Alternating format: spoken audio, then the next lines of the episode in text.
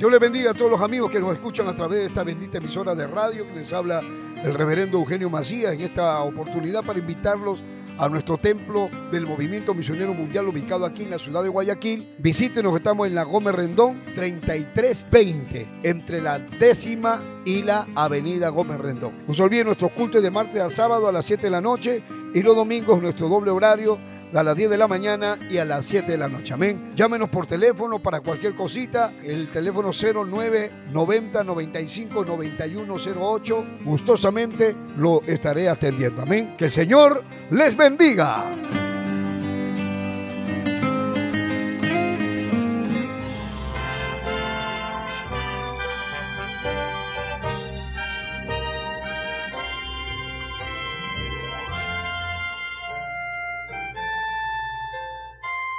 Camino a la Verdad.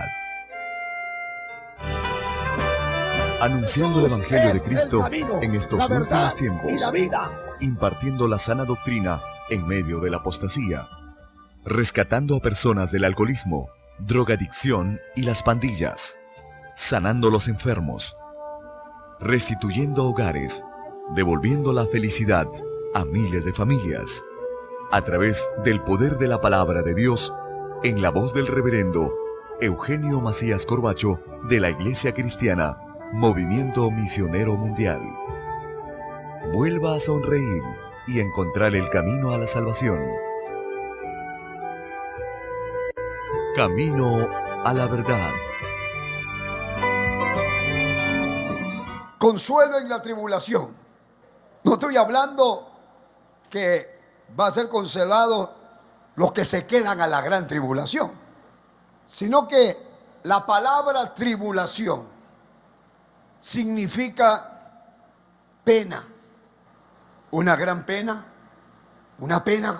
una tristeza, congoja, tormento. Mire todo lo que significa tribulación. Tribulación significa pena, tristeza, congoja, tormento, tormento que inquieta. Miedo que inquieta, turbación del alma, una persona que se sienta turbada, una persona que se sienta mal, una persona que se sienta incómoda, triste, sin consuelo, deprimido, desanimado, desalentado. ¿Qué cosa es el desaliento? Porque el que está triste está desalentado. El que está con congoja, está desalentado, está desanimado. ¿Qué cosa es el desaliento? Desaliento quiere decir decaimiento de ánimo. Está decaído. Desaliento quiere decir falta de vigor, falta de esfuerzo. No tengo ganas. Algunos dicen, ya no tengo ganas ni de vivir. No tengo ganas de vivir. Come algo, no tengo ganas de comer. Vamos al culto, no tengo ganas de ir al culto. Falta de vigor, falta de ánimo. Cuando una persona puede pasar por tribulación, cuando es traicionado, por ejemplo. Muchas veces hay gente que traicionan, traidores. Te abrazan pero hablan mal de ti. Son unos profesionales de la hipocresía. Y cuando tú descubres eso, te da un gran dolor de que aquella persona en quien tú confiabas te traiciona y hasta habla mal de ti. Cuando uno es traicionado, cuando tú descubres que la persona que amas no te ama, hermano, eso duele, trae decaimiento, trae dolor. Pero ¿qué más trae decaimiento? Cuando hay un enfermo en casa, o un enfermo en la familia, alguien que está al borde de la muerte, a alguien que le han encontrado la enfermedad maldita del COVID y que dicen, lo estamos llevando al hospital, dice poder en Jesús. La saturación está en 80, le sigue bajando. Qué triste, le acaban de encontrar cáncer. Le han dado 2 meses de vida. ya no se puede operar. No hay medicina para él. No hay medicina para ella. Entonces, cuando uno está pasando por un proceso de que hay alguien enfermo en la casa, también te entristece. Y viene el decaimiento de ánimo. Pero otras veces uno viene con ese decaimiento y luego termina con la muerte. Porque a pesar de que orabas, le pedías a Dios, etcétera, hiciste todo lo posible. Sin embargo, lo que temías vino y se murió. Y entonces ahora, qué dolor cuando te dicen, ya partió, acaba de morir. Qué triste, hermano. Cuando a mí me llamaron y me dijeron, Eugenio, me dijo mi hermano Eduardo, nuestra hermana partió la gloria. Gloria al Señor, le dije. Cuando me llamó mi hermano Marcos y me dijo, Eugenio, mamá acaba de partir ya. Ya se fue. ¿Cómo lo recibimos? ¿Cómo reaccionamos? Sabemos que eso puede venir. Pero qué alegría escuchar, se está recuperando. Qué alegría escuchar, salió de peligro. Qué alegría escuchar, se sanó. Desapareció el cáncer, desapareció lo malo. Pero cuando has perdido a un ser querido, hermano, no hay consuelo. En el mundo no hay consuelo. Estoy hablando de un cristiano que tiene esperanza. Pero un mundano se desespera. Algunos intentan suicidarse. Otros se van a la droga, a la borrachera. Dicen, no aguanto este dolor. ¿Cómo reaccionan? Otras veces la enfermedad no es de un ser querido. La enfermedad es de uno mismo. Te la encuentran a ti. Tú eres el enfermo. Tú eres el que estás mal. Y también algunos se deprimen, se decaen. La mayoría, hermano, tiene miedo. Y cuando tienen miedo le baja la defensa. Y cuando le baja la defensa le vienen otras enfermedades. Y cuando le viene la enfermedad ya piensa que es lo peor. Ni siquiera ha ido al médico, dice tengo cáncer. Ni siquiera se ha hecho ver, dice yo creo que lo que tengo es malo. No quieren ir al hospital, no, si voy me muero. Pero hay otros que están sanos, que no les duele nada, que no tienen un enfermo, pero están deprimidos y decaídos. ¿Por qué? Porque su problema es que están endeudados, no tienen para pagar, pidieron prestado, les robaron. Su problema es económico. ¿Y ahora qué hacemos? ¿Y ahora cómo hacemos? Y así con el problema económico, que caiga la enfermedad y que venga, hay que pagar si no se muere. Hay que pagar si no, de ahora qué hacemos, nos cortan la luz, nos cortan... O sea, la gente tiene uno y otro problema, pero esto te deprime, estoy atribulado. Yo hablaba con un hermano, ¿y cómo estás? Estoy pasando por mi tribulación, estoy atribulado, hermano. Debo acá, debo allá, mi hermano está enfermo, etcétera, etcétera. Otros los han botado del trabajo en este tiempo de pandemia y no consiguen trabajo. Solo tienen que pagar $100 de la letra del carro y no pueden. Porque no consiguen, ¿de dónde? ¿A dónde? Y entonces se les hace un gran problema porque no tienen cómo. Ahora todo ha cambiado. Y no tienes a quién pedir, voy a llamar a mi hermano que está en Italia. El de Italia tampoco tiene trabajo. Voy a llamar a mi primo que está en Estados Unidos. Tampoco tiene trabajo. Ya sé, entonces voy a ir a... ¿A dónde si toda la pandemia está en el mundo? Entonces, ¿a quién iremos? ¿Ahora qué hago? Tranquilo. Dios existe. Dios es real. El apóstol San Pedro dice que no te sorprenda cuando pasemos por diversas pruebas.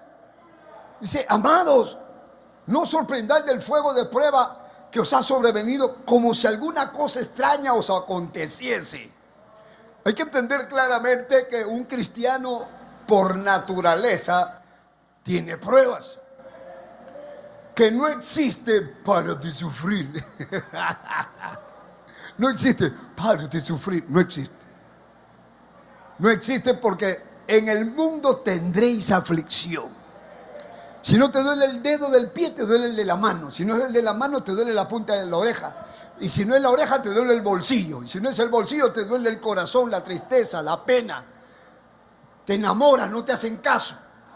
Te quieres casar y nadie se casa contigo. También andan que se quieren matar por feos. Alábalos si puedes.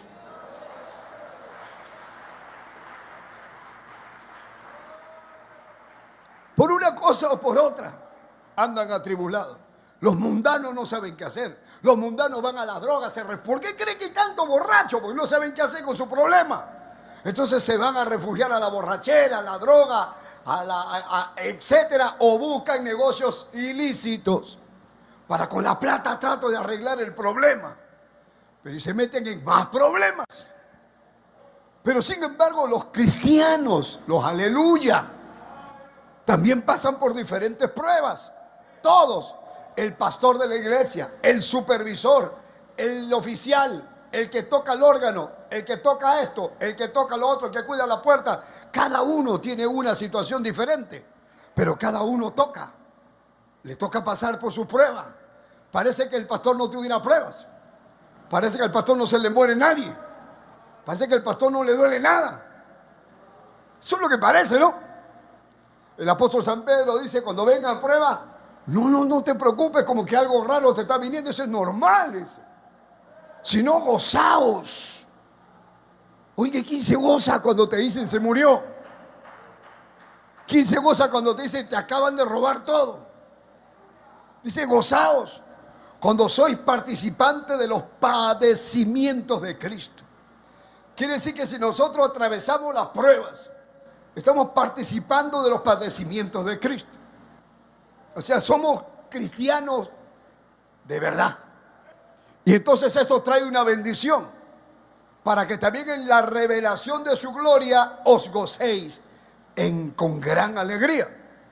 Hay momentos en que uno como creyente comienza a preguntarse, en medio de la tribulación, en medio de la prueba, aún como creyente fiel, dice, pero ¿cuántas veces nos preguntamos y decimos, como cristianos fieles, siendo cristianos de años, siendo fieles de años de oración, de ayuno, sin embargo, pasamos por una tribulación y nos viene una y nos viene otra? La Biblia dice el día malo.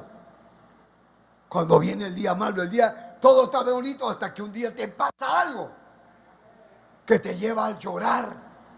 Entonces uno dice, pero si Dios todo lo puede, ¿por qué Dios no me ayuda? Si Dios existe, si yo soy su siervo, si ella es mi sierva, etcétera, etcétera. ¿Por qué Dios no actúa a mi favor? ¿Por qué no me favorece? ¿Por qué no me responde?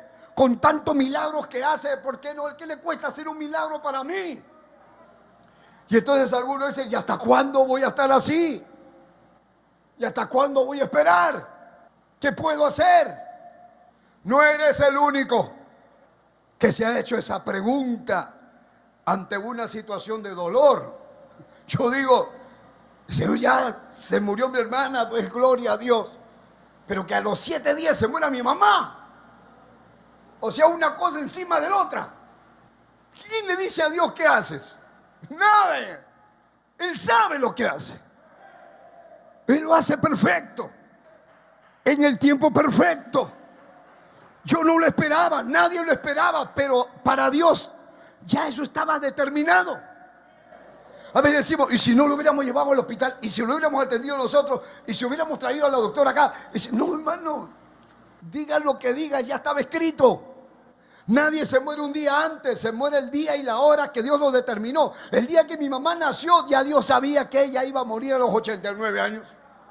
Oye, menos acá todos quisieran vivir hasta los 80, ojalá. Yo le decía a mis hermanas, ¿y ustedes hasta cuándo quieren vivir? Cuando mi mamá todavía estaba viva. ¿Y ustedes cuántos años quieren vivir? Bueno, no sé, hasta los 80.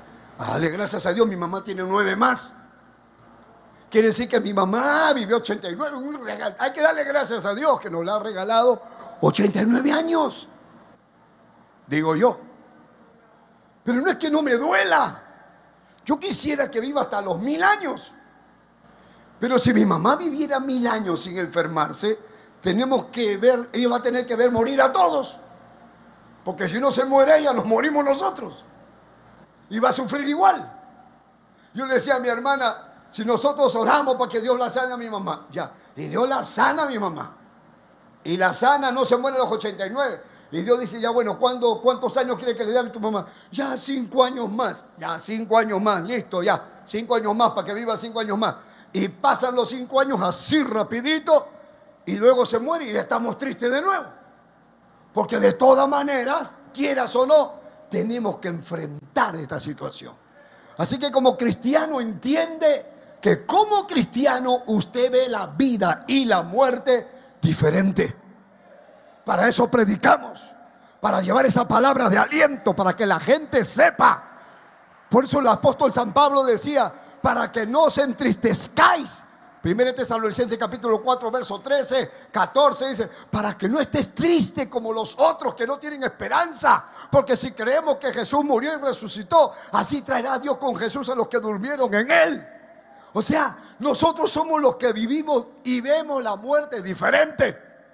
Los que predicamos el Evangelio vemos la muerte diferente. ¿Acaso no me duele? Sí me duele. Pero sé que la voy a volver a ver.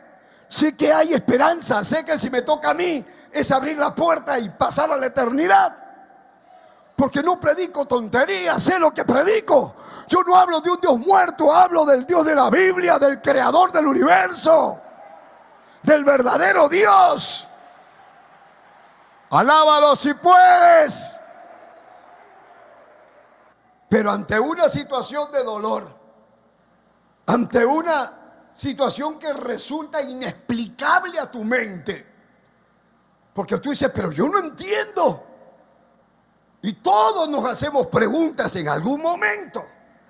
Es que yo no entiendo esto, es que yo no puedo comprender por qué a mí, por qué a mi casa, por qué esto. Algunos dicen, esto me parece inexplicable.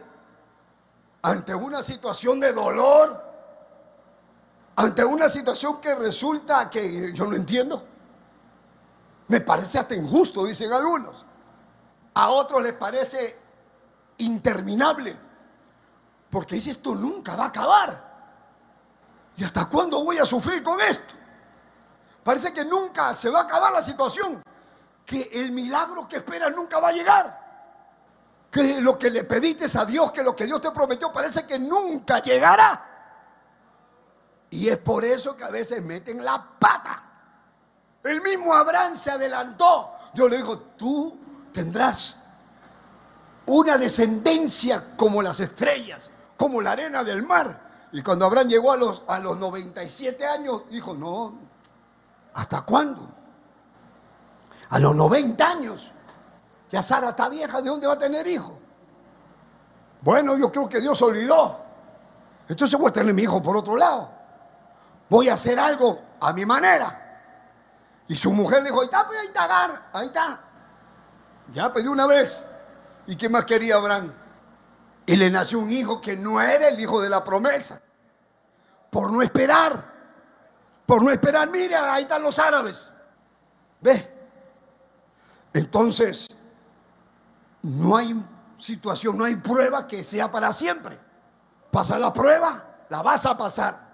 La voy a pasar. De todas maneras tenemos que pasarla y volveremos a sonreír. Volveremos a decir, gloria a Dios santo. Dios sabe lo que hace. Sin embargo, en el momento de la prueba decimos, pero Dios mío, tú que todo lo puedes. Tú que todo lo sabes. Tú que todo lo conoces. Tú, Dios mío, Dios, que todo lo puedes. Yo sé que tú lo sabes, lo que a mí me pasa, y que tú no estás inactivo. No se te ha cortado el brazo para no ayudar, ni estás despreocupado por lo que nos toca vivir. Porque a veces decimos, Señor, pero yo estoy que oro, y no hay respuesta. Muchas veces el cristiano fiel, el pastor, el obrero, el miembro, el que tiene años o el que tiene poco tiempo, se siente cansado, se siente abrumado, se siente deprimido, por cualquier motivo, de todos esos. Hay muchos así. Y mientras me están escuchando, están como calladitos. Y hay que tener cuidado porque a veces, en medio de la tribulación, en medio de la aflicción que estamos pasando, pecamos cuando a raíz de ese dolor que estamos sufriendo, comenzamos a dudar de las promesas de Dios, de lo que Dios nos prometió, de la palabra de Dios, de la veracidad de su palabra. Porque en medio del dolor comenzamos a cuestionar y a dudar, pero ¿será verdad? Porque yo creo que Dios me dejó, dicen algunos. Dudamos del poder de Dios, dudamos de la veracidad de su palabra, de la veracidad de su promesa. Dice, pastor, toda una vida orando por mi esposo, y yo me he agarrado de la Biblia que dice en el libro de los Hechos 16:31, cree en el Señor Jesucristo y serás salvo tú y tu casa. Y todos mis hijos son mundanos y nadie se convierte. Pero ahí está la promesa. ¿Pero hasta cuándo? ¿A ti qué te importa? Ahí está la promesa. Tú sigues creyendo a la promesa. Dios va a tratar con la vida de ellos. Dios va a saber cómo lo hace. Pero mire todo lo que ha pasado. Mire lo que ha pasado lo otro. Romanos 8:28, contesta el otro. Oye, hermano, pero es que tengo, pero Romanos 8:28. Todos los que aman a Dios, todas las cosas nos ayudan a bien. Pero a veces algunos dicen, yo quisiera ser como Moisés. No, yo quisiera ser como Elías. No, yo quisiera ser como Job, dices, tener esa fe de Job. Otro dice, no, yo quisiera ser como Jeremías. ¿Por qué? Porque piensan que Moisés no tuvo prueba, que Job no tuvo prueba. Job tuvo su prueba y todo el mundo sabe que Job se hizo conocido por su prueba. Elías, no, el tremendo profeta, varón. Descendía fuego del cielo, Elías no tenía problema. Vemos que aún los hombres de Dios, en la Biblia, en la palabra de Dios, vemos que los hombres de Dios, los hombres usados por Dios, con milagros, con prodigios, con señales, hermanos, tremendos hombres de Dios, fueron golpeados en algún momento de su vida por una tribulación, por un desánimo, por un desaliento. Y fue tan duro el dolor que sintió Moisés, que sintió Elías, que sintió Jeremías, que sintió Job. En un momento, hermano, que dijeron, ¿por qué mejor no me matas? Desearon hasta la muerte. Quisieron morir. Hermano, Moisés, que vio que se abrió el mar rojo, que pasaron en seco, que murió todo el ejército de Faraón. Sin embargo, Moisés en el desierto le dijo al Señor, mátame. En el capítulo 11 del libro de Números, en el verso 14, Moisés le dice a Dios, porque el pueblo quería carne y fueron a buscar, a llorarle. Y Moisés dijo, no puedo yo solo, le dijo a Dios, soportar a todo este pueblo que me es pesado en demasía. Estoy leyendo Números, capítulo 11, verso 14. O sea, Moisés le decía a Dios, ya no puedo más con este pueblo. No puedo. Yo solo no puedo soportar a todo este pueblo que me es pesado en demasía. Y si así lo haces conmigo, si esto va a ser mi ministerio, si este va a ser mi trabajo, que voy a estar pasando esto, yo te ruego que me des muerte. Imagínense, Moisés le está rogando a Dios, mátame, porque yo no quiero estar pasando esto. Mátame, después que había pasado tantas cosas, ya quería, mátame, llévame al cielo, para no continuar en el ministerio, porque mucha es la carga que tengo. Y todavía le dice, mátame si he hallado gracia ante tus ojos. Y que yo ya no vea más este mal. Quiero morir ya para que se quede este pueblo ahí que pida carne, su problema de ellos, y a mí llévame al cielo de una vez. Y el Señor dijo, no, te pasa, Moisés. Pero Moisés pidió morir Para que una persona pida morir es porque ya no aguanta más. Y él hablaba cara a cara con Dios. Así que usted no puede cuestionar la vida de ningún hombre de Dios que por algún momento pasa por una tribulación. Cualquiera puede pasar por una tribulación. El profeta Elías, por ejemplo, en Primera de Reyes, capítulo 19, verso 4. Elías, que había derrotado a los profetas de Baal, Jezabel lo amenazó. Él se asustó. Entró en tribulación. Se deprimió. Y él se fue al desierto, dice, un día de camino. Primera de Reyes 19, 4 dice que se fue al desierto un día de camino. Y vino y se sentó debajo de un enebro. ¿Y qué dice? Deseando morirse. Dijo, basta ya, oh Jehová, quítame la vida, pues no soy yo mejor que mis padres. Aleluya. Imagínense, venía de una gran victoria. Había orado y había caído fuego del cielo. Y al otro día estaba corriendo porque una bruja le dijo, te corto el cuello yo mañana, vas a ver. Por el miedo de una bruja, hija del diablo. Bendito sea el nombre de Jesús.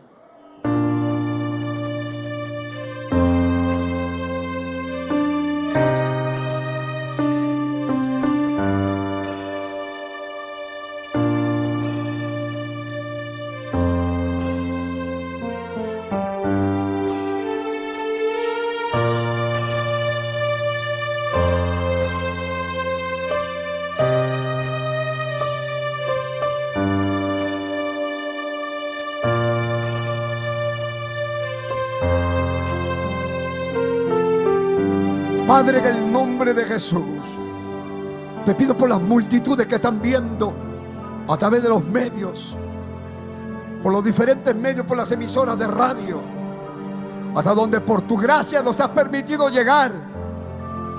Trae la paz y el consuelo a todas las familias que perdieron a un ser querido, a los hijos que perdieron a sus padres, a los padres que perdieron a los hijos, a la esposa que perdió al esposo, al esposo que perdió a la esposa, a los que perdieron a la abuelita, los que perdieron el trabajo, los que no saben qué hacer, los que están deprimidos. Señor, ahora derrama tu gloria, tu poder. Toca cada vida acá en el templo, ahí donde están en los centros de rehabilitación, en la clínica, en los hospitales. Ese hijo que llora desconsolado a su madre enferma, hogares destruidos, problemas diferentes. Todo esto lo presento en el nombre de Jesús, para que hagas maravillas y milagros, para la gloria de tu nombre, Señor, en el nombre de Jesús.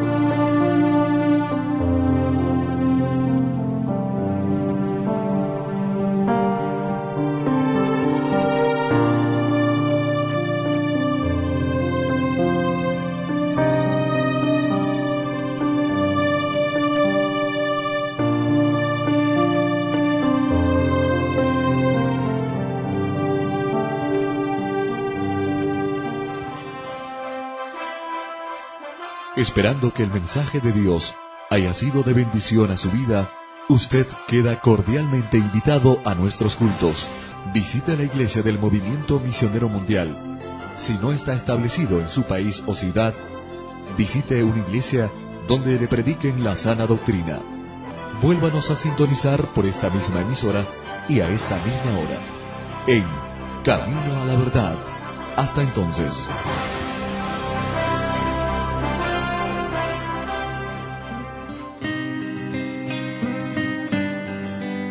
Dios les bendiga a todos los amigos que nos escuchan a través de esta bendita emisora de radio. Que les habla el reverendo Eugenio Macías en esta oportunidad para invitarlos a nuestro templo del Movimiento Misionero Mundial ubicado aquí en la ciudad de Guayaquil. Visítenos, estamos en la Gómez Rendón 3320, entre la 10ª y la avenida Gómez Rendón. No se olviden nuestros cultos de martes a sábado a las 7 de la noche y los domingos nuestro doble horario, a las 10 de la mañana y a las 7 de la noche. Amén. Llámenos por teléfono para cualquier cosita. El teléfono 09 90 95 91 08. Gustosamente lo estaré atendiendo. Amén. Que el Señor les bendiga.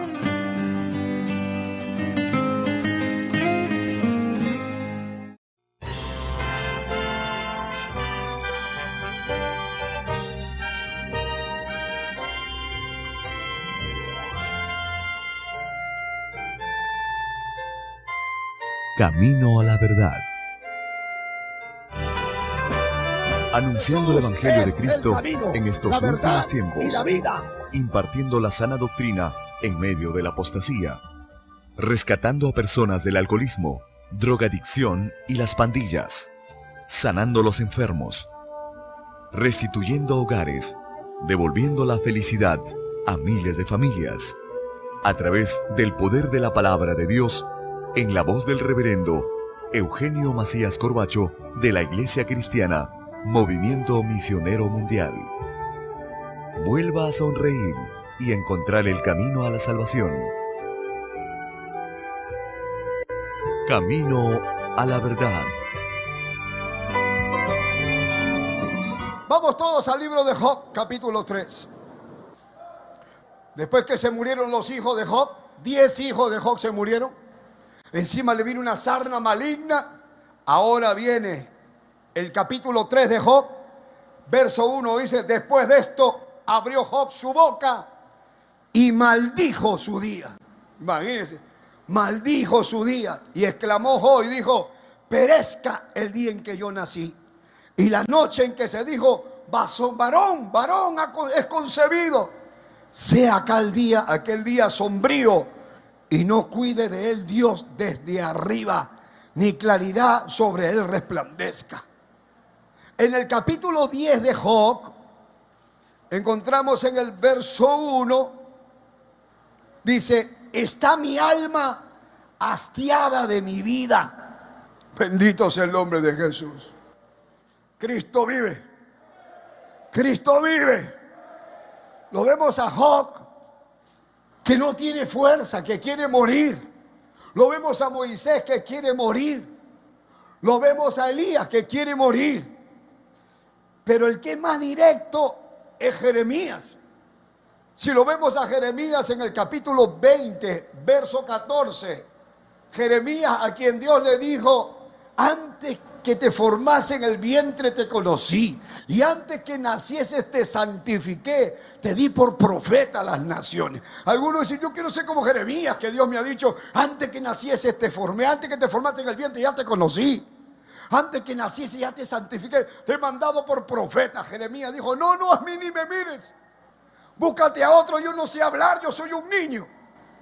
Porque Jeremías sabía lo que sufría siendo profeta verdadero de Jehová. Porque el hombre de Dios verdadero, la mujer de Dios verdadera, tiene que caminar de rodillas. Uno anda llorando y avanza llorando. ¿Quieres avanzar? Tienes que llorar, hermano, no hay otra. ¿Quieres que Dios te bendiga? Vas a tener que pasar por diversas pruebas. Y si lo encontramos acá ahora, a Jeremías en el capítulo 20, verso 14, Jeremías dice: maldito el día que nací. Alabado sea Dios. Oye, qué mal se sentía Jeremías. Maldito el día que nací. El verso 17 dice: ¿por qué no me mató en el vientre y mi madre hubiera sido mi sepulcro? En el verso 18 dice: ¿para qué salí del vientre? Imagínense, ¿para qué nací? En el capítulo 15 de Jeremías, versículo 10 creo, dice Jeremías: ay de mí, todos me maldicen. Alabado sea Dios. ¿Cuántos quieren ser como Jeremías? No, ya no, como Jeremías, oraba y oraba, así quiero yo, así quieres tú. Fuera si tú no aguantas ni un dolor de muela, de todo te quejas, de cualquier cosa no vienes al culto, lo que tienes una lengua para hablar, que hasta músculo te ha salido ahí. ¿Por qué no alaban a Dios? Alabe lo que el Señor está hablando. Alaba a los que vive. A veces no se debilita una persona, se debilita todo el pueblo. A veces toda la iglesia, todos se sienten mal. Por ejemplo, en el libro de Números, capítulo 21, verso 4, encontramos que el pueblo de Israel, todos se desanimaron. Dice el verso 4 del capítulo 21 del libro de Números, dice: después partieron del monte de Or, camino del Mar Rojo, para rodear la tierra de Edom. Y se desanimó el pueblo por el camino. Todos, por eso que la Biblia dice, hermano, que no te sorprenda cuando venga la prueba. En 1 Pedro 5:8 dice que vuestro adversario, el diablo, como león rugiente anda buscando a quien devorar, sabiendo que los mismos padecimientos se van cumpliendo en todos nuestros hermanos en el mundo entero. Así que ya tú no eres solo. Pastor, si me ha muerto mi hermano de COVID, a mí también. Y mi mamá, a mí también. Estamos en el camino. Tenemos que avanzar. Y si nos toca ahí, nos vamos. ¿No? Si no es nuestro tiempo, Dios nos sana. Y si en nuestro tiempo atravesamos el velo y llegaremos a las moradas eternas, pero el diablo no nos va a quitar la alabanza y la adoración al Dios del cielo. Cristo vive. En el Salmo 73 nos encontramos con el salmista, hermano, el director de los músicos, porque también los músicos se desaniman. Pero hay algunos hermanos que creen que uno no tiene pruebas, porque hay algunos que son bien alegres. Gloria a Dios, amén, gloria a Dios, estamos en victoria. Y no tiene nada, no tiene ni $1. Están enfermos, están a veces pasando pruebas, botando hasta sangre cada vez que van al baño. Estoy mal, pastor, con hemorroides, no lo cuentan. Pero están en el culto alabando a Dios. Y nadie sabe que está botando sangre. Pero este director de los músicos, su lucha, la lucha que él tenía, era que comenzó a mirar cómo prosperaban los impíos. O sea, pero ¿cómo prosperan los impíos? Ellos no creen en Dios y mira cómo están bendecidos. Y entonces dice en el Salmo 73, versículo 2, ciertamente bueno es Dios para con Israel, pero en cuanto a mí, casi se deslizaron mis pies, o sea, casi me caigo, casi me voy. Por poco rebalaron mis pasos. ¿Por qué? Porque tuve envidia de los arrogantes, viendo la prosperidad de los impíos. ¿Qué te parece? Abran su Biblia en Proverbios capítulo 13. Abra. Proverbios capítulo 13, versículo 12 dice: la esperanza que se demora es tormento de corazón. Cuando estás esperando algo de Dios y demora, dice, eso es tormento de corazón. Ay, que ya no aguanto. Ay, que ya no puedo. ¿Hasta cuándo será? Pero yo no puedo soportarlo. Pero árbol de vida es el deseo cumplido. No hay nadie que diga aleluya. Nadie dice gloria a Dios. ¿En qué lado estás tú? Ahora te veo atribulado, te veo decaído, pero cuando se cumpla tu sueño, cuando se cumpla lo que le has pedido a Dios, vas a ser feliz, vas a ser contento, vas a tener tu deseo cumplido, vas a venir saltando, hablando lengua. Sí, uy, ahora sí. Pero tenías que esperar, pues. Yo he pasado por unas pruebas, hermano. Dios mío. Yo decía, pero ¿por qué a mí me pasa esto? Y he pasado unas pruebas terribles. Y hubo una persona que fue y le dijo a otra persona. Dijo, lo que le está pasando a Eugenio es muy duro, pero demasiado duro. Y esa persona dijo, si Eugenio no pasa por esa prueba, él no está preparado para lo que Dios quiere hacer con él. Y él me viene y me dice, me está diciendo que si no pasa por esto, entonces no estás apto para donde Dios te quiere llevar.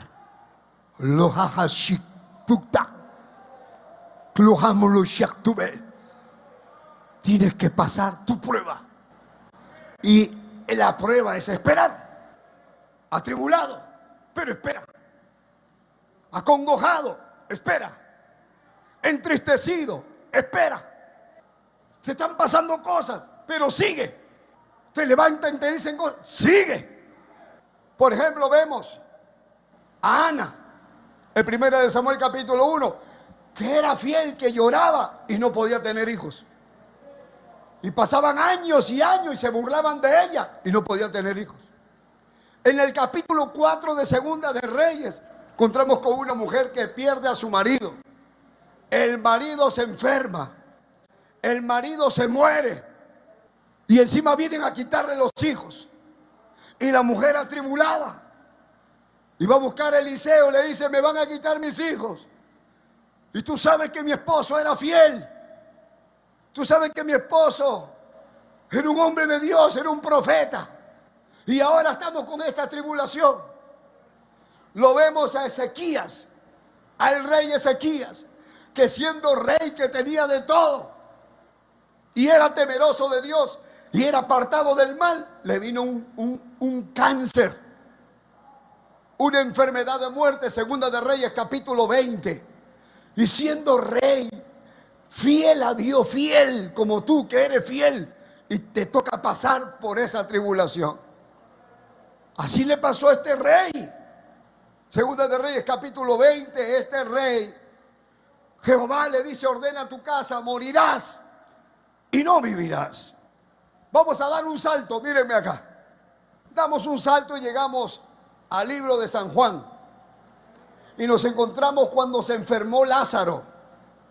¿Cómo se sentían las hermanas de Lázaro que mandaron a llamar a Jesús?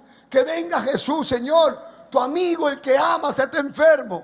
Ya ahorita viene el Señor y mi hermano se va a sanar. Lázaro, tranquilo, ya ahorita viene Jesús, ya ahorita viene el Señor. Ahorita viene y nunca vino. Y se murió. Sus hermanas de Lázaro tuvieron que haber escuchado: ya murió. Y lloraron. Quizás lo velaron, no sé, pero fueron, lo sepultaron y no paraban de llorar. ¿Cómo se sentían? Atribuladas. Y Jesús andaba en su casa de ellas y paraba con ellas, y ahora estaban atribulados. Jesús está en tu casa, pero estás atribulado. Pero Jesús estaba en tu casa de ellas y estaba atribulado. ¿Cómo se sintió Pedro cuando lo negó a Jesús?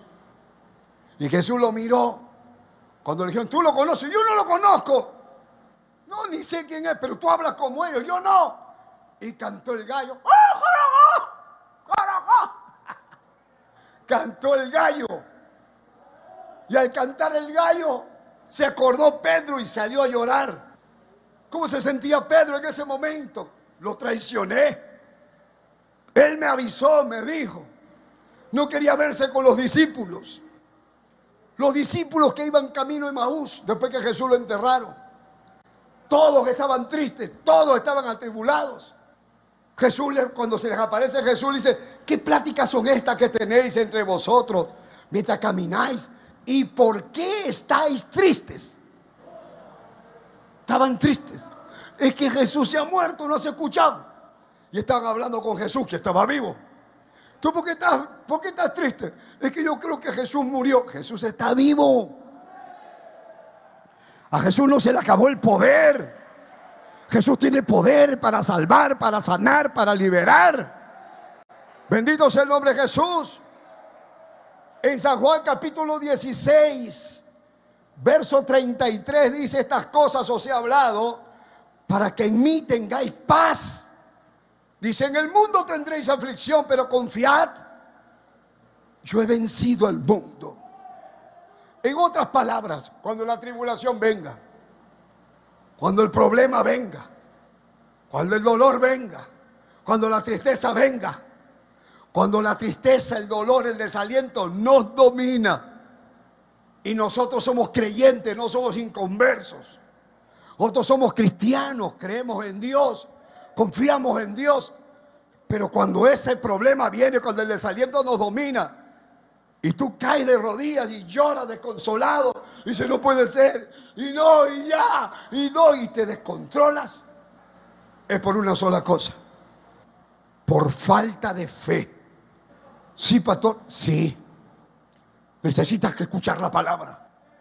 Oye, ¿no te das cuenta que cuando tú estás triste, escuchas esta palabra? Y esta palabra te consuela, esta palabra te anima, esta palabra te levanta. ¿Por qué? Porque escuchas la palabra, y cuando escuchas la palabra viene la fe. Y la fe no es por el oír, y el oír la palabra de Dios. Pero cuando te falta la fe, entonces te atrapa el desánimo, te atrapa el dolor, te atrapa la tristeza. Falta de fe, fe absoluta en la palabra de Dios, fe absoluta en sus promesas, fe absoluta de que Dios nos acompaña, que Dios es el que hace las cosas, que Dios es el que ordena bien las cosas, que Dios es el que dice: espera, avanza, te toca partir a ti, te toca ahora a ti, y tú acá, espera ahora tú, todavía tú no. Por eso vamos a Isaías capítulo 40, ya estamos terminando. Isaías capítulo 40, verso 28, dice la palabra de Dios: ¿no has sabido? Oye, ¿no has sabido? Oye, ¿no has sabido? ¿No has oído? Que el Dios eterno es. Nadie dice Jehová. De nuevo voy a decir: ¿no has sabido? ¿No has oído? Que el Dios eterno es. Que le escuche todo el barrio. Que el Dios eterno es Jehová. ¿Y quién es Jehová? El que creó los confines de la tierra. No desfallece. Jehová no se fatiga con cansancio. Su entendimiento no hay quien lo alcance. Es que tú no entiendes ahora las cosas que está haciendo Dios. Yo tampoco las entiendo. Pero yo sé que Él hace las cosas perfectas. Verso 29, es que no tengo fuerza. Dice: Él da esfuerzo al que está cansado. Estoy cansado, deprimido. Él da fuerza. Multiplica las fuerzas al que no tiene ninguna. Yo ya no doy más. Él te multiplica la fuerza.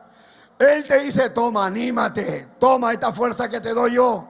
Dice el verso 30, los muchachos se fatigan y se cansan. Los jóvenes que se la creen que tienen mucha fuerza flaquean y caen. Pero nosotros, los que esperamos en Jehová, tendrán nuevas fuerzas. Tendrás nuevas fuerzas. Tendrás nuevas fuerzas. ¿Crees o no crees? Tendrás nuevas fuerzas. Nuevas fuerzas. Nuevas, nuevas, nuevas. Nueva fuerza tendrás. Estás pasando por el desánimo, estás pasando por tribulación, estás pasando y parece que nada te va a quitar el dolor, pero tendrás nuevas fuerzas, dice el Señor. Levantarás alas como las águilas. Correrán y no se cansarán. Caminarán y no se fatigarán. Correrán. ¿Quién corre sin cansarse? A quien Dios da la fuerza. Yo no sé de dónde tengo fuerza para pararme a predicar. Bolique, lishandelite, orrauque milibelaja monselé. Aleluya, aleluya. Mi Dios es eterno. Yo tenía que haber muerto en el año 93.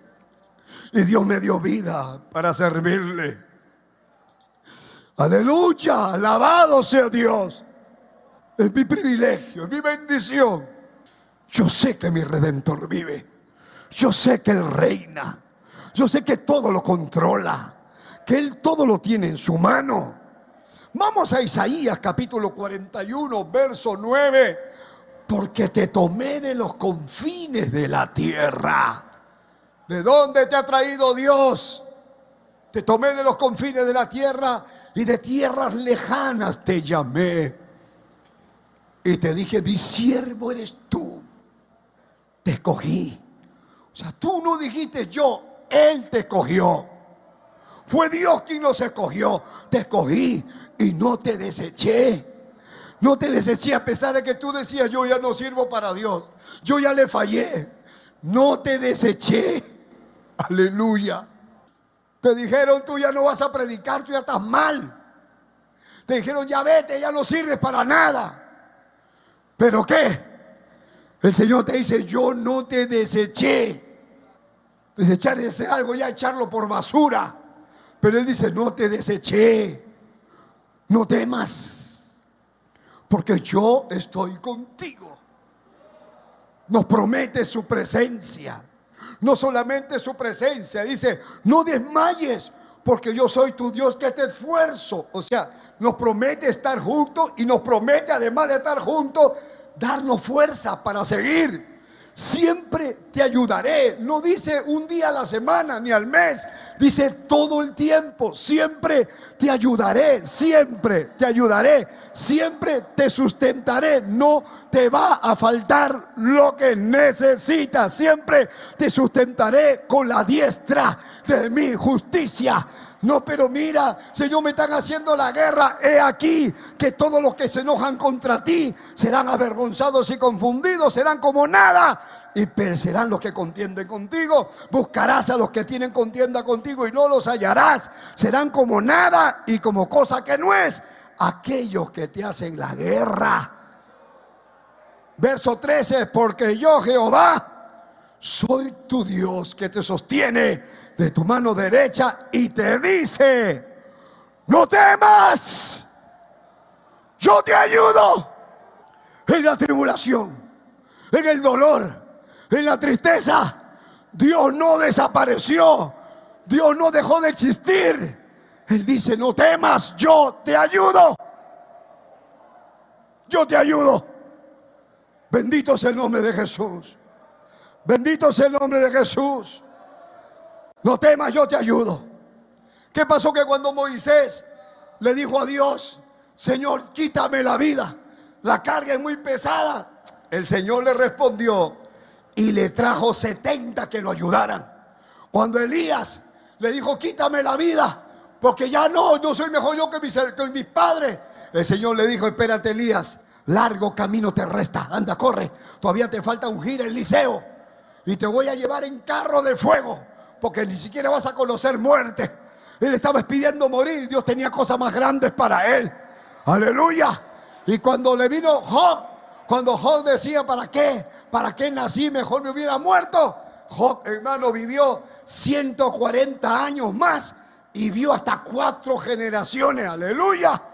Alaba a los que está vivo.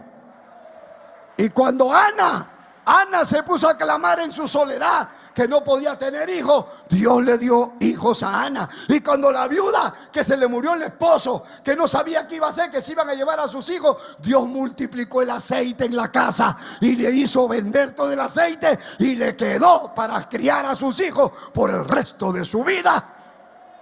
Y Ezequías, cuando pensó que iba a morir, Dios le regaló 15 años más. Oiga, hermano, Dios siempre responde, Dios siempre contesta a nosotros.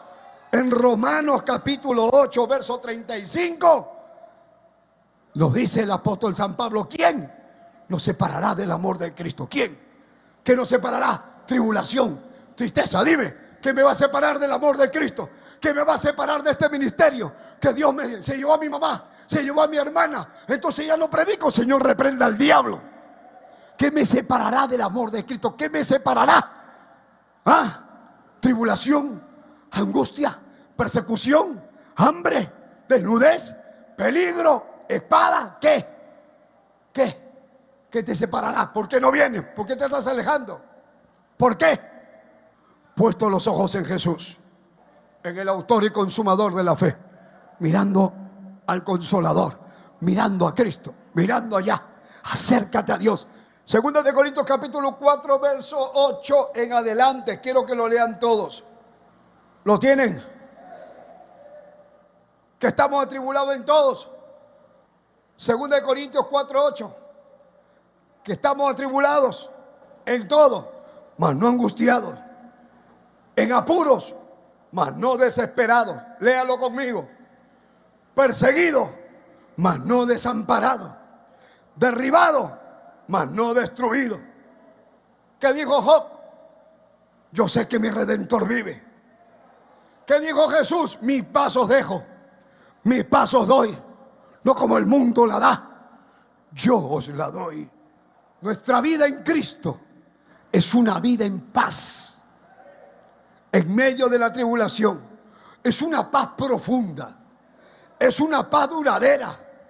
En el momento que te dan la noticia que te den, cuando más fuerte la noticia, más paz tienes. Cuando más grande lo que te dicen, la paz te envuelve. La presencia de Dios te envuelve. Y tú mismo te sorprendes de no reaccionar como pensaste que iba a reaccionar. La paz del mundo es diferente. La paz del mundo señala la paz como la ausencia de conflicto. La paz de Cristo es una confiada seguridad en cualquier circunstancia que se te presente.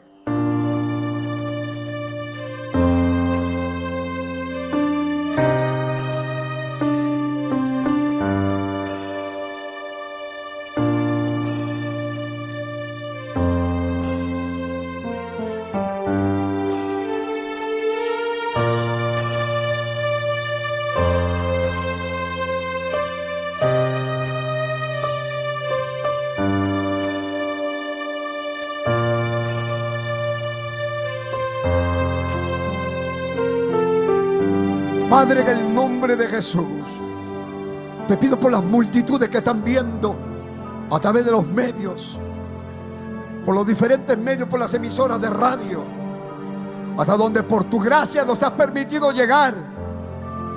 Trae la paz, trae el consuelo a todas las familias que perdieron a un ser querido, a los hijos que perdieron a sus padres, a los padres que perdieron a los hijos, a la esposa que perdió al esposo, al esposo que perdió a la esposa, a los que perdieron a la abuelita, los que perdieron el trabajo, los que no saben qué hacer, los que están deprimidos. Señor, ahora derrama tu gloria, tu poder. Toca cada vida, acá en el templo, ahí donde están los centros de rehabilitación, en la clínica, en los hospitales, ese hijo que llora desconsolado a su madre enferma, hogares destruidos, problemas diferentes. Todo esto lo presento en el nombre de Jesús, para que hagas maravillas y milagros, para la gloria de tu nombre, Señor, en el nombre de Jesús.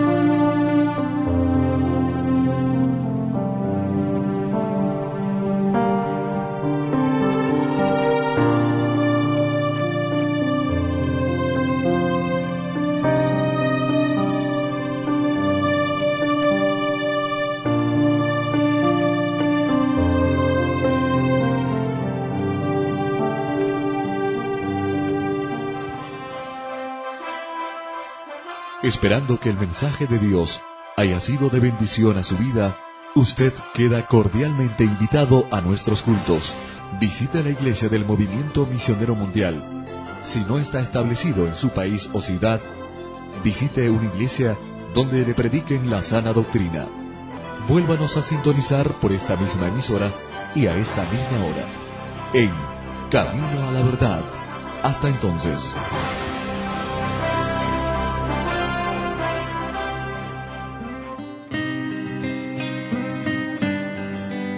Dios les bendiga a todos los amigos que nos escuchan a través de esta bendita emisora de radio. Les habla el reverendo Eugenio Macías en esta oportunidad para invitarlos a nuestro templo del Movimiento Misionero Mundial ubicado aquí en la ciudad de Guayaquil. Visítenos, estamos en la Gómez Rendón 3320, entre la 10ª y la avenida Gómez Rendón. No se olviden nuestros cultos de martes a sábado a las 7 de la noche y los domingos nuestro doble horario, a las 10 de la mañana y a las 7 de la noche. Amén. Llámenos por teléfono para cualquier cosita. El teléfono 09 90 95 9108. Gustosamente lo estaré atendiendo. Amén. Que el Señor les bendiga.